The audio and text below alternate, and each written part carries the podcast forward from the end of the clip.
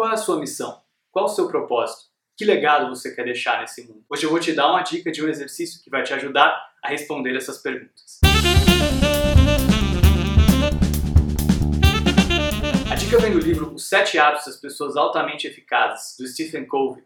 É um livro que eu recomendo bastante que você leia. E ele dá uma dica para você fazer um exercício. Parece um pouco bizarro no começo, mas depois vai melhorar. Imagina o seguinte, que você está enxergando o seu próprio funeral, que você está assistindo o seu próprio funeral. Você está ali no caixão e naquela sala onde você está estão as pessoas mais queridas da sua vida. As pessoas que conviveram com você, os seus familiares, os seus amigos, alguns dos seus melhores colegas de trabalho. E aí então, o seu melhor amigo se levanta para fazer um discurso sobre quem você foi e sobre o que você fez. Pronto. Agora você tem que imaginar o seguinte: o que você gostaria que esse seu melhor amigo dissesse sobre você?